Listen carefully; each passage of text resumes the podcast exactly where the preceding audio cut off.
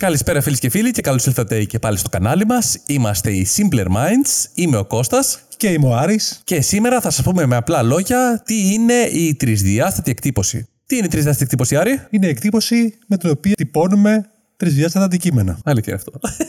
Αλήθεια, αυτό είναι το πιο απλό πράγμα λοιπόν. Πού χρησιμοποιούμε σήμερα τρισδιάστατους εκτυπωτές. Α μην ξεκινήσουμε έτσι Κώστα καλύτερα. Α πούμε ότι οι τρισδιάστατοι εκτυπωτέ είναι πλέον εφικτό να τα έχουμε και στο σπίτι μας. Ναι, η αλήθεια τα τελευταία χρόνια έχει αναπτυχθεί πάρα πολύ και έχει πέσει και αρκετά το κόστος της κατασκευής και της διάθεσης. Οπότε πολύ εύκολα κάποιος μπορεί να έχει οικονομικά έναν βασικό εκτυπωτή τρισδιάστατο στο σπίτι του. Ε, γενικά όμως η τρισδιάστατη εκτύπωση που βοηθάει; Βοηθάει κάποια εταιρεία ή κάποιον ε, σχεδιαστή που σχεδιάζει κάποιο αντικείμενο και θέλει να το δοκιμάσει κατευθείαν. Δηλαδή να φτιάξει το πρωτότυπο. Παλιότερα τι θα πρέπει να γίνει, να το έχει σχεδιάσει, να το στείλει σε κάποιον για να, το, να δημιουργήσει το πρότυπο, να το πάρει πάλι πίσω, να το δοκιμάσει και ούτω καθεξής. Δηλαδή πήγαινε έλα με το οποίο χάνεις Ναι. χρόνο, χρήμα, αυτά τα δύο. Κοίταξε, το πιο κοντινό σε μια τρισδιάστατη εκτύπωση για τη δημιουργία πρωτοτύπων ήταν το ξύλο. Πολλοί άνθρωποι λοιπόν, όπως θέλουν να φτιάξουν γρανάζια, διάφορα αντικείμενα ή κάποια πρωτότυπα, ε, το πιο εύκολο πράγμα που μπορούσαν να κάνουν ήταν να κάνουν από ξύλο τα πράγματα, αν είχαν τη δυνατότητα. Αλλά και πάλι απαιτούσε κάποιος να είναι τεχνίτης πάνω σε αυτό. Δεν μπορούσε να το κάνει οποιοδήποτε. Δεν μπορούσε Αλήθεια κάποιος είναι που αυτό, εντάξει. σχεδίαζε να, και- να είναι και τεχνίτης να μπορεί να κάνει τα γρανάζια. Οπότε τώρα ναι, με ένα. τα- κοίταξε, ένα γρανάζι είναι λίγο πιο εύκολο, για να πω την αλήθεια. Δηλαδή, μπορεί να το εκτυπώσει ένα εκτυπωτή και να το κολλήσεις πάνω και να το κόψεις όσο πρέπει. Αλλά αν ήθελε κάτι άλλο πιο εξειδικευμένο, δηλαδή μια γωνία, ένα φάλτσο, κάτι που έχει καμπύλες, είναι α, πολύ πιο δύσκολο να έχει ακρίβεια. Καλά, μην μιλήσουμε και τόσο απλά πράγματα. Πες για μια μηχανή, ένα κομμάτι ενός μηχανήματος, κάποιο αυτοκίνητο, κάτι. Τα μέρη ενός αυτοκινήτου. Πάλι αυτά ήταν πολύ δύσκολο να τα κάνεις. Ενώ τώρα μπορεί κάποιος να σχεδιάσει στο χώρο του και να έχει δίπλα του ένα εκτυπωτή, όπως έχεις ένα εκτυπωτή με το οποίο τυπώνεις μια φόρμα ή ή ένα κείμενο και να το δοκιμάσει σε πολύ λίγο χρόνο. Ε, βέβαια, αυτό δεν είναι το θέμα μας. Το θέμα μας είναι σήμερα οι εκτυπωτές που έχουμε και εμείς και οι δύο και οι οποίοι μας παιδεύουν και πάρα πολύ, Κώστα μου. Ναι, αυτό είναι αλήθεια. Πάμε να ξεκινήσουμε. Πρώτα απ' όλα, ε, ξέρεις την ιστορία της 3D εκτύπωση. Πότε ξεκίνησε η πρώτη φορά, πότε πρώτο εφευρέθηκε; Το πότε έγινε αυτό, έγινε το 2007 νομίζω. 2007, όχι. Ε, πότε έγινε, 6. Η πρώτη τρισδιάστη εκτύπωση πρώτο εφευρέθηκε το 1982 και την έκανε ο Τσακ Χαλ. Πλάκα Ο κάνει Χαλ είχε μια ιδέα. Ναι, ναι, ναι, ναι. Αυτός είχε μια ιδέα, η οποία έρχεται από τη φωτογραφία. Το οποία τι σκέφτηκε, ότι αν σε ένα σημείο μπορείς να χτυπήσεις με ένα λέιζερ ένα φωτοευαίσθητο υλικό, τότε αυτό θα μπορούσε να πολυμεριστεί και να γίνει μάζα. Και αυτό θα το έκανε σε επίπεδο, επίπεδο, επίπεδο, επίπεδο. Τμηματικά θα μπορούσε να φτιάξει ένα τρισδιάστατο αντικείμενο. Και αυτή ήταν η- η πρώτη ιδέα που ονομάστηκε και στερεολιθία ή 3D εκτύπωση. Από τότε ξεκινάει. Βέβαια, σήμερα ο πιο γνωστός μας εκτυπωτής δεν είναι αυτού του τύπου, αν και υπάρχει. Σήμερα οι πιο γνωστοί εκτυπωτές που έχουμε είναι δύο τύπων. Ο FDM, δηλαδή εκτυπωτές 3D νήματος και εκτυπωτές ρητίνης. Αυτός που εφεύρε το 1982 είναι τύπου ρητίνης. Η στερεολιθόγραφη, SLA στα ελληνικά. Και το Ναι, FDM στα αντίστοιχα ελληνικά. στα... ο τύπος με το filament, με το νήμα. Με απλά λόγια πώς δουλεύει ένας FDM εκτυπωτής; Υπάρχει κάποιο πλαστικό νήμα, κάποιες διαμέτρους, συνήθως 1,75 χιλιοστά, η οποία περνά μέσα από ένα ακροφύσιο σε πολύ μικρότερη διάσταση και σιγά σιγά δημιουργεί ένα δυσδιάστατο σχέδιο. Όταν τελειώσει το πρώτο δυσδιάστατο σχέδιο, κινείται λίγο προς τα πάνω και δημιουργεί ένα άλλο δυσδιάστατο πάλι σχέδιο.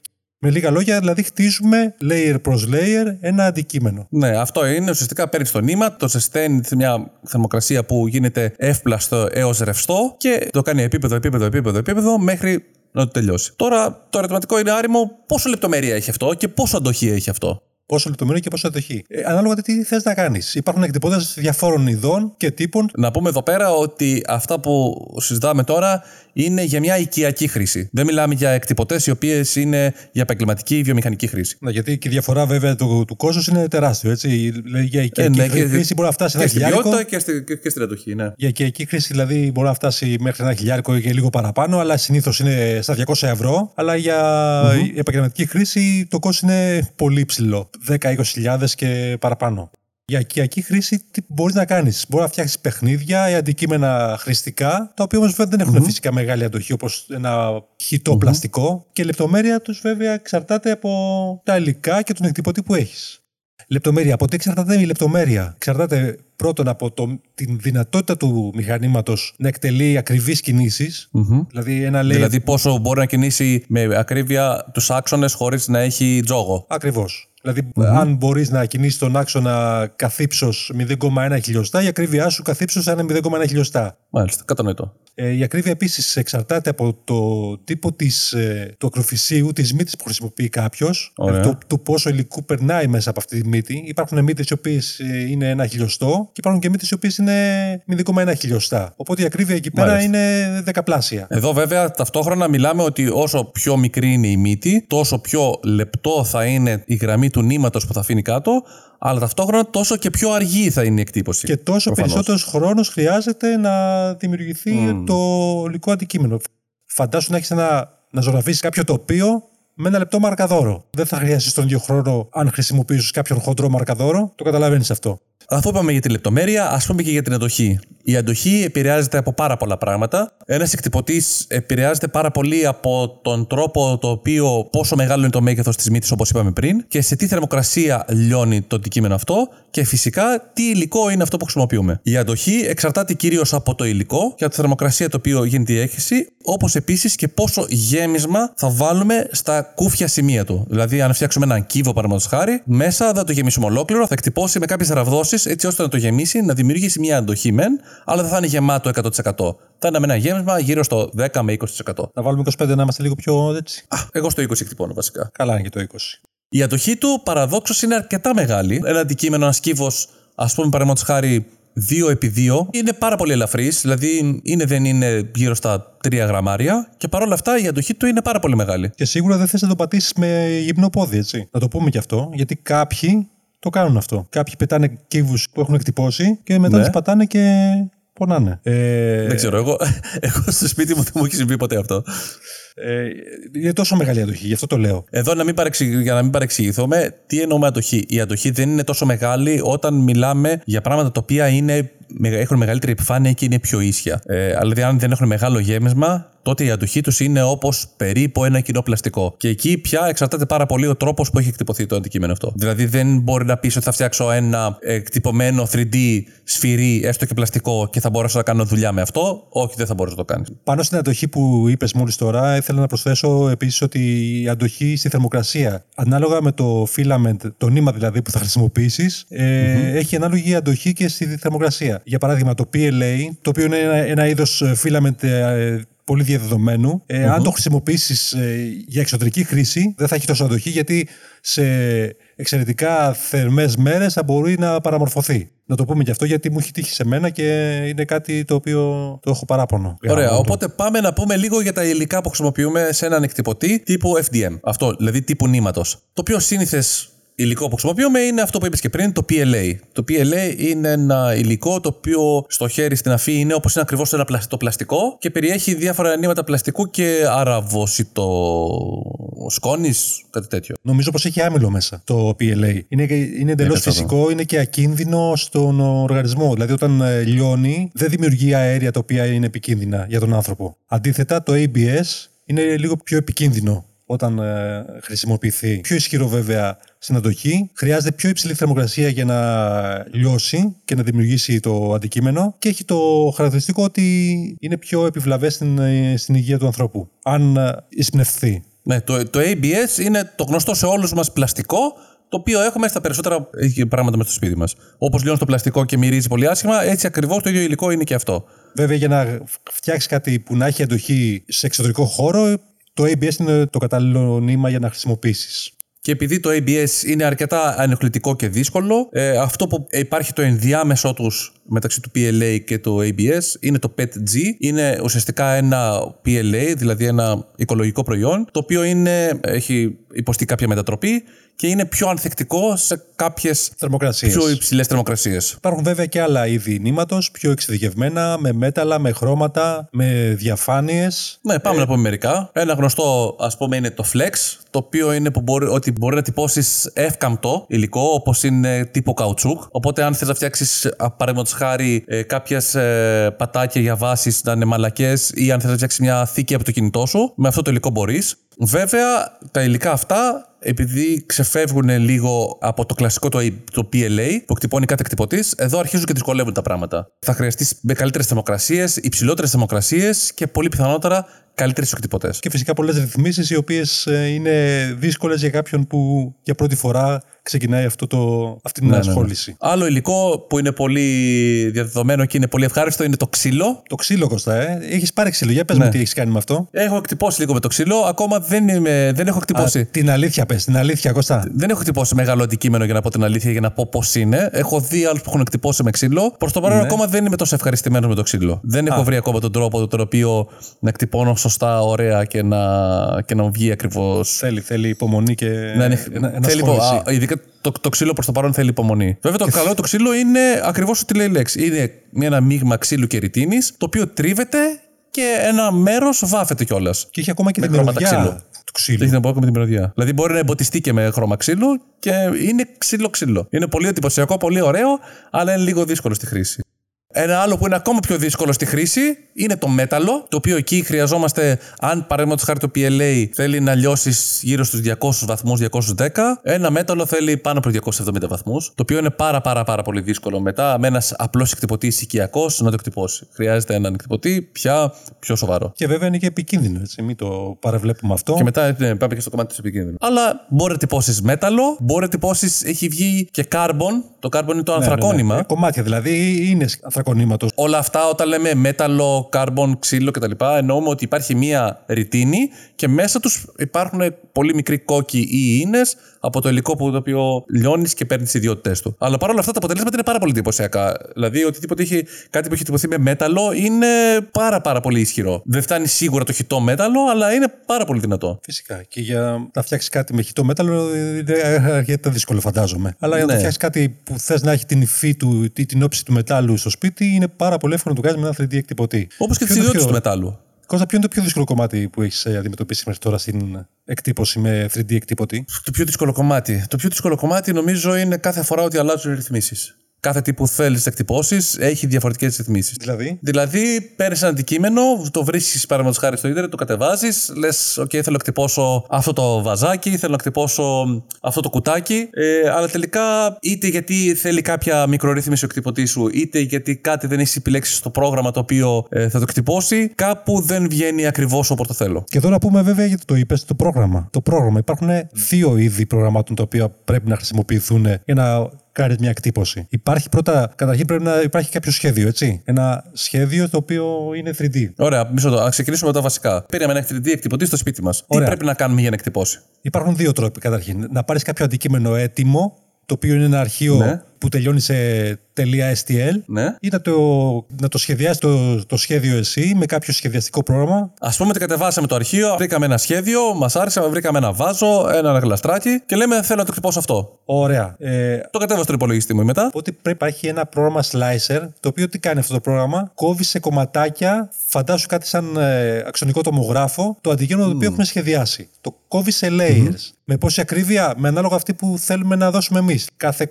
layer να είναι 0,1, να είναι 0,2, 0,3. Και από αυτό εξαρτάται και η ακρίβεια. Οπότε δημιουργούμε ένα αντικείμενο πάλι το οποίο είναι 100 διαφορετικές φωτογραφίες, για παράδειγμα, 100 layer. Και τελικά έχουμε ένα κώδικα G-code, ο οποίος τι είναι αυτός ο κώδικας, είναι ένας κώδικας όπου οδηγεί τους κινητήρες του εκτυπωτή, δηλαδή τις συντεταγμένες του εκτυπωτή. Τι είναι αυτό το πρόγραμμα το G-Code Costa. Είναι ουσιαστικά οι οδηγίες που δίνεται στη μηχανή το πρόγραμμα που θα χρησιμοποιήσουμε για να κάνουμε την εκτύπωση. Ναι, σε ποιο σημείο να βρίσκει το άξονας Χ, ο άξονας Ψ και ο άξονας Z. Και σε ποιο σημείο να, πόσο... να ρίξει το υλικό. Με πόση ταχύτητα, και με πόσο θερμοκρασία και στη ταχύτητα. Ναι. Άρα λοιπόν, παίρνουμε το αρχείο το τρισδιάστατο, το περνάμε μέσα στο πρόγραμμα. Εμείς χρησιμοποιούμε το Cura, το οποίο είναι δωρεάν, μπορείτε να το κατεβάσετε. Ποιο πλέον το Prusa Slicer. Είτε και το Prusa Slicer και τα δύο είναι δωρεάν. Το κατεβάζετε, το βλέπετε μέσα, βλέπετε τμήμα-τμήμα από την αρχή μέχρι το τέλος πώς θα εκτυπωθεί, ποια είναι η σειρά και ο χρόνος τους. Βάζετε τις απλές ρυθμίσεις, έστω και τις τυπικές. Αυτό το εξάγετε σαν ένα αρχείο και αυτό το αρχείο μετά τον πάτε με ένα φλασάκι τον εκτυπωτή σας και ξεκινάει και εκτυπώνει. Αυτός είναι ο ένας τρόπος. Τώρα, τι γίνεται αν δεν υπάρχει κάτι που θέλουμε να εκτυπώσουμε; Π.χ. θέλουμε να φτιάξουμε για τη φωτογραφική μηχανή ένα καπάκι και θέλουμε να το σχεδιάσουμε εμείς. Τι γίνεται σε αυτή την περίπτωση; Σε αυτή την περίπτωση θα πρέπει να να έχεις κάποιο πρόγραμμα σχεδιασμού τρισδιάστατου και να ξέρεις να το χρησιμοποιείς. Δεν είναι και τόσο απλό. Προγράμματα που χρησιμοποιήσει εσύ ποια είναι; Ε, Όπως και εσύ είναι το Fusion 360. Το οποίο είναι δωρεάν, είναι της Autodesk. Autodesk είναι δωρεάν για προσωπική χρήση. Έχει κάποιο κόστος για επαγγελματική χρήση, νομίζω. Σίγουρα έχει κάποιο κόστος. Είναι πολύ εύκολο στη χρήση. Δεν ξέρω, είναι, για απλά αντικείμενα είναι πολύ εύκολο. Για κάποιον που ξεκινάει, είναι τόσο διαδομένο ώστε να υπάρχει μια ολόκληρη κοινότητα που βοηθάει ο ένας τον άλλον και αρκετά βοηθήματα στο YouTube με βίντεο και, και παραδείγματα και έτσι μπορεί να δημιουργήσει κάποιο αντικείμενο. Βέβαια δεν είναι κάτι πάλι απλό, δηλαδή πρέπει να έχεις κάποιος στο μυαλό σου τον τρόπο που πρέπει να σχεδιάσεις κάτι. Δεν είναι δηλαδή απλά το παίρνω και. Για να μην το μηδενίζουμε κιόλας, η αλήθεια είναι ότι για να σχεδιάσεις ένα αντικείμενο έχει μία δυσκολία. Δεν είναι και τόσο εύκολο. Πρέπει να έχεις μια σχετική επαφή με κάποια παρόμοια πιθανότητα εφαρμογή ή γενικά να το κατέχεις λιγάκι το θέμα των υπολογιστών. Δεν είναι κάτι πάρα, πάρα πολύ απλό. Μιλάμε για τρεις διαστάσεις. Είναι λίγο δύσκολο. Θέλει λίγο το χρόνο του. Να δεις κάποιο tutorial, να μάθεις και μετά. Και γι' αυτό συνήθως αυτοί που παίρνουν ένα 3D εκτυπωτή, οι περισσότεροι δηλαδή, καταλήγουν να κατεβάζουν αντικείμενα από πλατφόρμες στα οποία μπορεί ο καθένας να ανεβάσει τα δικά του αντικείμενα, όπως παραδείγματος χάρη το Thingiverse, όπου μια μεγάλη ποικιλία αντικειμένων. Ναι, αυτή τη στιγμή νομίζω το site με τη μεγαλύτερη ποικιλία. Αλλά βέβαια, εγώ πιστεύω πως αυτό, κάνοντας αυτό, κάποια στιγμή σταματάς να, να εκτυπώσεις κάθε μέρα βαζάκια και κουκλάκια, είναι λίγο βαρετό. Και νομίζω πως αυτό κάνει αρκετούς μετά από κάποιο διάστημα να σταματάνε να ασχολήσει με αυτό το, το χόμπι. Ωραία. Εδώ πάμε να πούμε πρακτικά, καθημερινά, ποια είναι η χρήση ενός 3D εκτυπωτή. Πού μπορούμε να το χρησιμοποιήσουμε δηλαδή; Λοιπόν, μπορεί να εκτυπώσει πρώτα διακοσμητικά, περισσότερα. Αυτά που mm-hmm. ε, μου αρέσουν εμένα να φτιάχνω κάποια πράγματα που να δημιουργώ δηλαδή. Να σχεδιάζω και να δημιουργώ κάποια, όχι αντικείμενα, συσκευές, κυρίως αυτά. Εντάξει, εδώ να πούμε βέβαια ότι ο Άρης ήδη ασχολείται με ηλεκτρονικά συστήματα, φτιάχνει Android, φτιάχνει τέτοια πράγματα. Οπότε πάντα χρειάζεται ένα κουτάκι για να τα κλείσει όλα αυτά. Και ο 3D printer είναι ιδανικός γι' αυτά. Πάντως, Κώστα, η πιο χρήσιμη νομίζω κατασκευή που έχω φτιάξει είναι πια. Είναι δύο πυράκια από το καπάκι της τουαλέτας. Μην γελάσεις. Αλήθεια. είχαν φύγει τα, τα πυράκια και πήγα στο ναι. να τα πάρω. Και πήρα κάτι πυράκια εκεί ναι. πέρα και ήταν ό,τι να είναι, δεν είναι καμία σχέση. Έπρεπε να πάρεις αυτό το καπάκι δηλαδή με λίγα λόγια. Α, και τελικά ναι, okay. σχεδίασα, μέτρησα βέβαια τις διαστάσεις του, του, του, του ενός από τα δύο πυράκια που έλειπε. Το σχεδίασα στο πρόγραμμα το σχεδιαστικό και το τύπωσα. Και από τότε χρησιμοποιώ τα, τα πυράκια αυτά κάθε φορά, τυπώνω τα πυράκια όταν τα χρειάζομαι. Αυτό είναι το πιο χρήσιμο αντικείμενο που έχω σχεδιάσει. Και το πρώτο που έκανα που μου έκανε πολύ εντύπωση ναι. ήταν τα, το 2015, 2014 ένα ροδάκι από το καροτσάκι της Αθηνάς. Ένα παιχνίδι δηλαδή. Είχε φύγει, είχε φύγει, ένα ροδάκι και το σχεδίασε και ήταν το πρώτο και ένιωσα δηλαδή εκεί πέρα ότι πραγματικά κάτι ε, είναι κάπως χρήσιμο αυτό. Δεν είναι χρήσιμο δηλαδή μόνο να κάνεις ε, κάτι που βρίσκει έτοιμο, είναι χρήσιμο για κάτι που πραγματικά χρειάζεσαι. Εδώ να πούμε βέβαια και στου μας ακούνε ότι ο Άρης, ο εκτυπωτή αυτός που έχει είναι ο δεύτερος εκτυπωτή. Ο πρώτος εκτυπωτή τον είχε φτιάξει εδώ και τέσσερα χρόνια, το οποίο τον έφτιαξε μόνος του. Μόνος μου όχι, πήρα σχέδια από κάποια. Αλλά χειροποίητος, ναι. Πήρες όλα τα υλικά ένα-ένα, τα συναρμολόγησες και το έφτιαξες. Βάσει σχεδίου. Και αυτό το πράγμα με φάγει πάρα πολύ χρόνο γιατί στο τέλος δεν μπορεί να έχεις ένα εκτυπωτή της αγοράς που είναι πιο εύκολα χειρίσιμος, διαχειρίσιμος και ρυθμίσιμος, θα έλεγα. Όπως καταλαβαίνετε, το πιο μεγάλο πρόβλημα που, που βρίσκουμε όλοι είναι να ρυθμίσεις το bed. Την επιφάνεια στην οποία πάνω γίνεται η εκτύπωση. Παίζει πολύ mm. μεγάλο ρόλο στο επίπεδότητα της επιφάνειας αυτής. Και ήταν πολύ δύσκολο να το ρυθμίσω αυτό στον παλιό εκτυπωτή. Ενώ τώρα που έχω της αγοράς, ένα Creatality Ender 3 Pro, ο οποίος είναι και πάρα πολύ φθηνός, γύρω στα 200 ευρώ, ούτε. Ε, είναι πιο εύκολο να, να το ρυθμίσεις. Αυτό είναι αλήθεια. Έρχεται έτοιμος ή μη συναρμολογημένο συναρμολογείται και σχετικά γρήγορα κιόλας. Σε καμιά ώρα θα τον έχει συναρμολογήσει. Και όπως είναι, σχεδόν με βεβαιότητα μπορείς να χτυπώσει βασικά πράγματα. Ωραία. Για όλους όσους ακούνε Κώστα μου, έχουμε σχεδιάσει ένα λογότυπο του. Πώς λέγεται το κανάλι μας, των Slim Simpler Minds. Ε, ωραία. Ώστε να το χρησιμοποιήσουν αν θέλουν να το εκτυπώσουν σαν ε, σουβέρ. Για να βάζουν πάνω τον καφέ τους όταν θα ακούνε το φανταστικό podcast μας ε, τα πρωινά της Κυριακής. Εγώ... Πίνοντα το καφέ τους. Εγώ να σου πω την αλήθεια, το εκτύπωσα σε πιο μικρό μέγεθος και το έκανα μπρελόκο για τα κλειδιά. Α, και αυτό ωραίο. Οπότε, όποιοι θέλετε, θα βρείτε κάτω στην περιγραφή ή θα βρούμε κάποιο τρόπο πώς θα γίνει να μπορείτε να μπείτε να κατεβάσετε το αρχείο αυτό. Τέλεια. Τέλεια, Κώστα μου. Οπότε, είπαμε για τις ρυθμίσεις, είπαμε για τη σχεδίαση. Πάμε σε ένα κομμάτι που δεν υπολογίζει πολλοί κόσμο. Και είναι ο χρόνος εκτύπωσης. Πόσο χρόνο εκτύπωσης κάνουμε να εκτυπώσεις ένα αντικείμενο σε ένα 3D εκτυπωτή; Το βασικό κομμάτι, Κώστα μου, είναι να ξεπεράσει το βραχνά της ε, επίπεδότητας της ε, επιφάνειας. Αν το ξεπεράσει αυτό, υπάρχει βέβαια και ο χρόνος εκτύπωσης, αλλά δεν κάνεις κάτι σε αυτή την περίπτωση. Αλλά χρειάζεται όντως χρόνος. Ένα αντικείμενο, ας πούμε, για παράδειγμα, που είναι ένα εκατοστό επί ένα εκατοστό επί ένα εκατοστό, ένα κυβάκι απλό δηλαδή, θέλει τουλάχιστον 20 λεπτά. Έτσι δεν είναι. Αυτό είναι αλήθεια. Εγώ όταν τον πήρα στην αρχή του εκτυπωτή, είχα και εγώ την αίσθηση στο μυαλό μου ότι θα είναι ένας εκτυπωτής. Πώς είναι ο εκτυπωτής που έχουμε στο σπίτι μας, πατάς μια σελίδα, πάπ την τύπωση κατευθείαν. Αλήθεια. Λέω εντάξει, θα είναι, δεν θα είναι τόσο γρήγορο, αλλά εντάξει, δεν θα είναι και τόσο αργό. Δηλαδή, μία εκτύπωση για ένα απλό αντικείμενο είναι οτιδήποτε και να χτυπώσετε, κάτω από 20 λεπτά δεν πέφτει με τίποτα. Και μιλάμε για πολύ μικρά αντικείμενα. Χαρακτηριστικά είναι ένα σιρταράκι το οποίο τύπωσα, το οποίο είναι 10 εκατοστά επί 10 εκατοστά επί 6 εκατοστά ύψος, ε, χωρίς να είναι massive, μόνο τείχους δηλαδή, τυπώθηκε σε 20 ώρες. Γενικώς, οτιδήποτε αντικείμενο θέλετε, να υπολογίσετε ότι θέλει χρόνο. Και αυτό έχει το καλό υπόψη σας ότι θα πρέπει να παίζει νυχθημερών, αν θέλετε να τυπώσετε κάτι μεγαλούτσικο. Αυτό δεν είναι κακό, εκτός και αν κάνει πολύ θόρυβο και να είναι στην κρεβατοκάμαρα, έτσι. Αν το έχεις έξω από κάποιο δωμάτιο που δεν ε, σε ενοχλεί ο θόρυβος. Γιατί κάνει θόρυβο, Κώστα; Κάνει θόρυβο και ειδικά εσένα, από ό,τι ξέρω, σε ενοχλεί πάρα πολύ. Ε, ο θόρυβος είναι ένα επόμενο κομμάτι, το οποίο η αλήθεια είναι ότι είναι ενοχλητικό. Δεν είναι τόσο κουραστικό, αλλά είναι ενοχλητικό. Δεν ε, μπορείς, ας πούμε, να κοιμηθείς στο ίδιο δωμάτιο με τον εκτυπωτή, δεν μπορείς να κοιμηθείς. Ένα βζίνγκ, βζίνγκ, βζίνγκ, βζίνγκ, να το ακούς 10-20 ώρες συνεχόμενα. Όχι, είναι κουραστικό. Οπότε ή θα πρέπει να είναι σε ένα δωμάτιο ή θα πρέπει να ακολουθήσει κάποια πατέντα που κυκλοφορεί πια στο ίντερνετ, το οποίο το βάζει σε ένα κουτί μέσα για να κλείσει τον εκτυπωτή και έτσι βοηθάει και να κρατήσει τη θερμοκρασία του εκτυπωτή σε ένα σχετικά καλό μόνιμο βαθμό και να μην ακούγεται κιόλας. Να κάνει δηλαδή θερμομόνωση και ηχομόνωση ταυτόχρονα. Τέλος, ας πάμε και στο κομμάτι το οποίο δεν είπαμε, που είναι το κόστος αγοράς του εκτυπωτή; Αυτοί οι εκτυπωτές που έχουμε πάρει κι εμείς είναι οι πιο βασικοί και οι πιο φθηνοί, όχι οι πιο φθηνοί, από τις πιο φθηνές σειρές όμως, σαν βασικό εκτυπωτή. Νομίζω πως είναι πιο φθηνή και ο λόγος, Κώστα. Ναι, για ένα εκτυπωτή διαστάσεως εκτύπωσης που πάει γύρω στα 25x25 επί 30 ύψος, αυτός κάνει γύρω στα 200 ευρώ. Είναι της Creal, το Ender 3 Pro. Και για κάποιον που ξεκινάει πρώτα, προτείνουμε να πάρει αυτό φυσικά. Γιατί... Όσο αυξάνεται την τιμή, αυξάνεται μέγεθος εκτύπωσης και ταχύτητα εκτύπωσης και ποιότητα εκτύπωσης. Α πούμε η Προύσα, που είναι κάπου στα, στα 700 ευρώ νομίζω, είναι πιο ποιοτική. Ναι, ναι, ναι. Έχει μια πολύ Πιο καλύτερη ποιοτική. ποιότητα και, και, και πιο μεγαλύτερη ταχύτητα κιόλας. Το οποίο αυτό θα μειώσει φυσικά το χρόνο εκτύπωσης.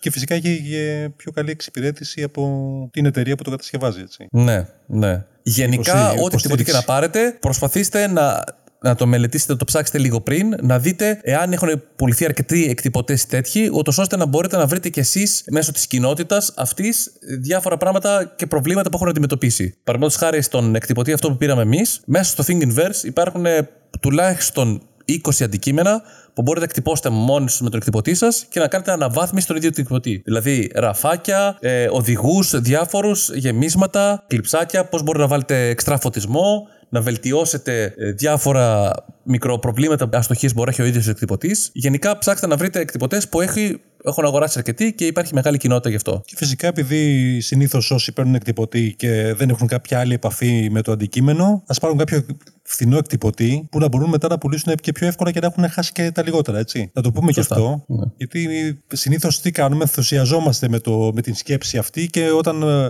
καταλαγιάσει ο ενθουσιασμός, καθόμαστε με και κοιτάμε και λέμε πόσο μαλάκας ήμασταν που κάναμε αυτή την επένδυση που δεν έπρεπε. Οπότε Ε, ας- αλήθεια είναι- ας ξεκινήσει κάποιος δηλαδή που δεν, το έχει, δεν έχει την επαφή με το αντικείμενο, με το σχεδιασμό ή για παράδειγμα ή με, τη, με τις κατασκευές, ας ξεκινήσει με κάποιο πιο φθηνό εκτυπωτή ώστε να μπορεί να δοκιμάσει πού μπορεί να φτάσει από εκεί από την αρχή. Εδώ είπαμε και την, το κόστος αγοράς του εκτυπωτή. Πάμε να δούμε και πόσο κοστίζει τα υλικά που χρησιμοποιούμε. Ωχ, Κώστα, τα υλικά. Αυτά τα υλικά. Τα υλικά. Αχ, Τα αχ, υλικά. αχ, Κώστα, αχ, αχ, αχ. Λοιπόν, ένα κιλό filament PLA κάνει μόνο 20 ευρώ. Δεν είναι και πολύ ακριβό. Και μην ακούσω Όχι, ότι. πολύ ακριβό δεν είναι. Το ένα κιλό είναι πάρα πολύ. Δηλαδή μπορεί να χτυπώσει. Αυτό ήθελα να πω. Ότι το, πολλά η κιλικά. αλήθεια είναι. Ναι, δεν ξέρω πόσο, πόσα, χιλιό, πόσα μέτρα είναι αυτό, ξέρετε, θυμάσαι; Δεν ξέρω, όχι. Δεν Okay. ξέρω. Πάντως, ένα, κι- με ένα κιλό εκτύπωσης, αν υπολογίσουμε ότι ένα κυβάκι 2x2x2 είναι γύρω στα 3 γραμμάρια. καν. Ούτε οπότε, καν. Και ούτε μπορεί να, μην, μπορεί να και λέμε και πολλά κιόλας. Οπότε υπολογίστε ότι γενικά με ένα, με ένα νήμα μπορεί να βγάλετε πάρα, με πάρα, ένα πάρα, κιλό, πάρα, με πολλές μια συσκευασία εκτυπώσεις. ενός κιλού, μπορεί να φτάσεις μια συσκευασία. να ασχοληθείς μέχρι να το βαρεθείς. Έτσι. Το μόνο πρόβλημα είναι ότι δεν αλλάζει το χρώμα του. Οπότε, όταν- αν αγοράσετε ένα νήμα, δηλαδή ένα κιλό νήματος π.χ. λευκού, θα χτυπώνετε μόνο λευκό. Οπότε, αν θέλετε και άλλα χρώματα, θα πρέπει να δίνετε 20 για κάθε χρώμα που θέλετε να αγοράσετε. Καλά, μπορεί να αγοράσει και μικρότερη συσκευασία. Έτσι. Υπάρχει νομίζω και δοκιμαστικά νήματα των 50 γραμμαρίων. Ναι, αλλά δεν υπάρχουν έχει. διάμεσα. Δεν υπάρχουν, δεν υπάρχουν των 500 γραμμαρίων και των 250 γραμμαρίων. Υπάρχει τα 50 γραμμάρια και μετά πάει κιλό. Ένα δεύτερο που δεν γίνεται δυστυχώς είναι να πάρετε ένα κιλό νήμα και να το μοιραστείτε με ένα φίλο σας. Καλό φίλο όμως, για να μην μαλώσετε. Ναι, αλλά και πάλι δεν γίνεται. Δυστυχώς, γιατί το νήμα είναι πλεγμένο μέσα στο καρούλι του με τέτοιο τρόπο, τόσο ώστε να είναι εύκολο να ξεπλεχθεί όταν τραβάει ο εκτυπωτή. Τώρα, αν το ξεπλέξετε εσείς και προσπαθείτε να το ξαναπλέξετε, Θα είναι κολλήσει. αρκετά δύσκολο έως ακατόρθωτο. Ναι. Το πιο πιθανό είναι θα κολλήσει ή θα μπλεχθεί όταν θα πάει να το ξεπλέξει ο εκτυπωτής. Τέλος, ένα άλλο τελευταίο κομμάτι που έχει να κάνει με το κόστος είναι κατανάλωση. Όταν λέμε θα κτυπώσει 20 ώρες, 30 ώρες, 40 ώρες για μια εκτύπωση, πόσο ρεύμα καίει αυτό το πράγμα; Πόσο ρεύμα και για πες εσύ που το έχεις μετρήσει. Εγώ το μέτρησα για από απορία, λέω δεν γίνεται, κάτσε να το δούμε γιατί δεν υπάρχει λόγος να κτυπώσω με κάτι τόσο. τέτοιο. Τελικά αξίζει τον κόπο. Ε, η κατανάλωση κυμαίνεται. Ε, ο κτυπωτή, η μεγαλύτερη κατανάλωσή του είναι όταν προσπαθεί να ζεσταίνει το κρεβάτι, δηλαδή το, το, το επίπεδο που είναι κάτω και εκτυπώνει από ένα κτυπωτή και η μύτη του. Ε, εκεί καταναλώνει αρκετή ενέργεια. Εκεί εκτι- εκτυπώνει γύρω στα 200 W για να, όταν προσπαθεί να ζεστάνει το, το, το κρεβάτι και όταν προσπαθεί να ζεστάνει τη μύτη. Όταν δουλεύει, δουλεύει γύρω στα 40 W. Ε, επειδή η μύτη χάνει θερμοκρασία και προσπαθεί να την ξανανεβάσει, οπότε για κάποια δευτερόλεπτα ξανακαταναλώνει 200-300 W ε, ρεύμα. Και για Κατά πες μου, 20 μέσο 20 όρο ώρες. καταναλώνει γύρω στα 50 με 70 βατ την ώρα. Α, εντάξει. Αναλόγω δηλαδή την εκτύπωση, πόσα απέτηση έχει κτλ. Γενικά Μπορούμε να- να εκεί αναλάβουμε είναι το περίπου. κόστος. Ναι, είναι Δηλαδή πολύ λίγο. μία μέρα εκτύπωσης, δηλαδή γύρω στις 20-22 ώρες, Ένα κιλοβάτ. είναι κάτω από μια κιλοβατόρα. Άρα 15 λεπτά η μία κιλοβατόρα, βάλε 30 λεπτά για μετά ΔΔΕ και τα λοιπά. Με την τελική. Οπότε 30 λεπτά η μέρα. Εντάξει. Λίγο, δεν πολύ. Εντάξει, ικανοποιητικό, εντάξει, δεν μπορώ να πω. Εντάξει, Δεν, δεν του βάζει κάθε μέρα και 20 ώρες. Αυτά λοιπόν για τον ε, εκτυπωτή, το οποίο είναι νήματος. Τον οποίο έχουμε εμείς, έτσι. Και τον οποίο έχουμε εμείς. Το και τον οποίο έχουμε εμείς και έχουμε μεγαλύτερη εμπειρία. Βεβαίως, φυσικά μπορείτε να αφήσετε στα σχόλια οτιδήποτε θέλετε να ρωτήσετε και μπορεί να γνωρίζουμε γύρω από τον εκτυπωτή, κυρίως που έχει να κάνει με νήματος. Πάμε στον εκτυπωτή ρητίνης. Ρητίνης δεν έχουμε καμιά ιδέα. Ε. Εκτός από ότι είναι, χρειάζεται εκεί πέρα ρητίνη. Έχει κάποιο άλλο τρόπο που γίνεται η εκτύπωση. Εκτυπώνει με τη μέθοδο του φωτός όπως πρωτοεφευρέθηκε. Και εκτυπώνει και ανάποδα. Τι εννοούμε με αυτό; Έχουμε εδώ μία, ε, ένα μπολάκι το οποίο μπαίνει μέσα υγρή ρητίνη. Η οποία αυτή είναι και φωτοευαίσθητη. Από πάνω ακριβώς πάει και κουμπάει ένα μεταλλικό καπάκι, το οποίο από το κάτω μέρος πέφτει λέιζερ, μια δέσμη φωτός, και κάνει την απεικόνηση που θέλει πάνω στο καπάκι αυτό. Και αυτό τιματικά πολυμερίζει τη ρητίνη, δηλαδή την σκληραίνει τη ρητίνη σε εκείνο το σημείο και τμηματικά, τμηματικά, τμηματικά χτίζει το τριτσιάστο αντικείμενο αυτό. Αυτό όταν τελειώσει η εκτύπωση αυτή, το αντικείμενο δεν είναι έτοιμο. Είναι μεν σχετικά πολυμερισμένο, αλλά δεν είναι ολοκληρωτικά πολυμερισμένο. Δηλαδή δεν είναι ολόκληρο ακόμα έτοιμο για χρήση. Αυτό πρέπει να βγει από το δοχείο αυτό, να πληθεί με ενόπνευμα, φτηνό ενόπνευμα, δεν είναι- χρειάζεται να είναι κάποιο ακριβό, να ξεπληθεί με ενόπνευμα, να φύγει όλη το υπολείμματα ρητίνης που μπορεί να έχει μείνει από πάνω του και μετά αυτό να μπει σε ένα δεύτερο μέρος, το οποίο θα έχει UV ακτινοβολία, έτσι ώστε να σκληρύνει όποια ρητίνη δεν έχει πολυμερηθεί. Και τότε μετά, από εκεί και πέρα, το αντικείμενο αυτό μπορεί να χρησιμοποιηθεί. Βέβαια, οι εκτυπωτές αυτοί, επειδή έχουν πολύ μεγάλη ακρίβεια, χρησιμοποιούνται για πιο μικρά αντικείμενα, για φιγούρες, για κοσμήματα. Εδώ πια Δηλαδή για μιλάμε πρότυπα. για εκτύπωση άψογη. Δηλαδή μπορεί να εκτυπώσετε το παραμικρό με την απόλυτη ανάλυση. Η λεπτομέρειά τους είναι φανταστική, δηλαδή, δηλαδή σε ενδιαφέρει ο μοντελισμός και θέλετε μικρά αντικείμενα. Ενώ με τον ε, εκτυπωτή νήματος, για μένα δεν το συστήνω σε καμία των περιπτώσεων να εκτυπώσετε το οτιδήποτε. Με την εκτυπωτή ρητίνης είναι άψογο. Είναι όπως θα το αγοράζετε με όλες τις λεπτομέρειες από ένα μαγαζί, έτσι είναι και αυτό. Είναι φανταστικό. Το κακό βέβαια στην υπόθεση εδώ πέρα είναι ότι εδώ πέρα δεν έχουμε ρητίνες οι οποίες μπορεί να έχουν μεγάλη αντοχή. Είναι μόνο για μοντελισμό, για πρωτότυπα και για πράγματα τα οποία δεν απαιτούν αντοχή. Η αντοχή εδώ πέρα δεν είναι μεγάλη. Υπάρχουν και ρητίνες που είναι λίγο πιο σκληρές, αλλά σίγουρα σε καμία περίπτωση δεν μπορεί να φτάσει Ναι. τις αντοχές που μπορεί να φτάσει του νήματος. Και ένα άλλο κομμάτι, βέβαια, που πρέπει να μην παραβλέψουμε είναι οι- οι αναθυμιάσεις που δημιουργούνται μέσα από την εκτύπωση αυτή. Οι, οι Ναι, οποίες είναι πάρα αλήθεια πολύ είναι αυτό. επικίνδυνες και δεν πρέπει να γίνονται σε καμία περίπτωση μέσα σε ένα σπίτι. Αν πρέπει να γίνονται σε ένα χώρο, Σε ένα κλειστό χώρο η αλήθεια είναι θέλει λίγο προσοχή. θέλει Ναι. πολύ καλό εξαρισμό. Δυστυχώς, όσο ωραίος είναι ο εκτυπωτής ρητίνης, ε, η ρητίνη η ίδια όμως είναι τοξική και θέλει προσοχή, θέλει καλό αερισμό και να μπει σε σημείο που να μπορεί να το χρησιμοποιήσετε με ασφάλεια. Μάλιστα. Τέλος, και εδώ το κόστος του ξεκινάει από τα 200 ευρώ περίπου. Δηλαδή, έναν βασικό εκτυπωτή ρητίνη μικρό σε μέγεθος, δηλαδή μπορεί να χτυπώσει γύρω στα 15 επί 15 εκατοστά. Ξεκινάει και αυτός στα 200 ευρώ. Απλά εδώ θα πρέπει να συνυπολογίσετε ότι θα χρειαστείτε πιθανότατα και ένα δεύτερο μηχάνημα, όπως είναι ο εκτυπωτής, το οποίο εκεί θα βάζετε το αντικείμενο σα μετά για να πολυμεριστεί, που, θα έχει, που έχει ακτίνε UV light. Μπορείτε να το βγάλετε και στον ήλιο και να πολυμεριστεί. Μπορείτε να το βάλετε και με το σουάρε να πολυμεριστεί. Δεν εγγυάται κανένας ότι το αποτέλεσμα θα είναι σωστό και ωραίο κάθε φορά. Το να το βάλετε μέσα σε ένα μηχάνημα το οποίο έχει UV ακτινοβολία είναι το ιδανικότερο. Οπότε θα πρέπει να υπολογίσετε το κόστος. Το οποίο αυτό κόστος είναι περίπου 100 ευρώ. Και επίσης το μεγαλύτερο κόστος σε αυτές τις περιπτώσεις είναι η ίδια η ρητίνη, έτσι. Ναι, εδώ η ρητίνη Πάλι είναι εδώ πολύ πέρα ακριβή. αλλάζει, αλλάζει το, τα κόστη σε Ναι. σχέση με την ε, παραδοσιακή εκτύπωση, την FDM, που το είπαμε το κιλό κάνει 20 ευρώ. Εδώ πέρα έχουμε διαφορετικές τιμές που. Εδώ πάει η τιμή λίτρου, το οποίο λίτρο στις σημερινές τιμές έχει αυτή τη στιγμή γύρω στα 40 ευρώ. Βέβαια και εδώ δεν έχετε απώλειες, δηλαδή ό,τι περισσεύει το κρατάτε στην άκρη σαν, ε, σαν ρητίνη, αλλά παρόλα αυτά η τιμή του είναι διπλάσια.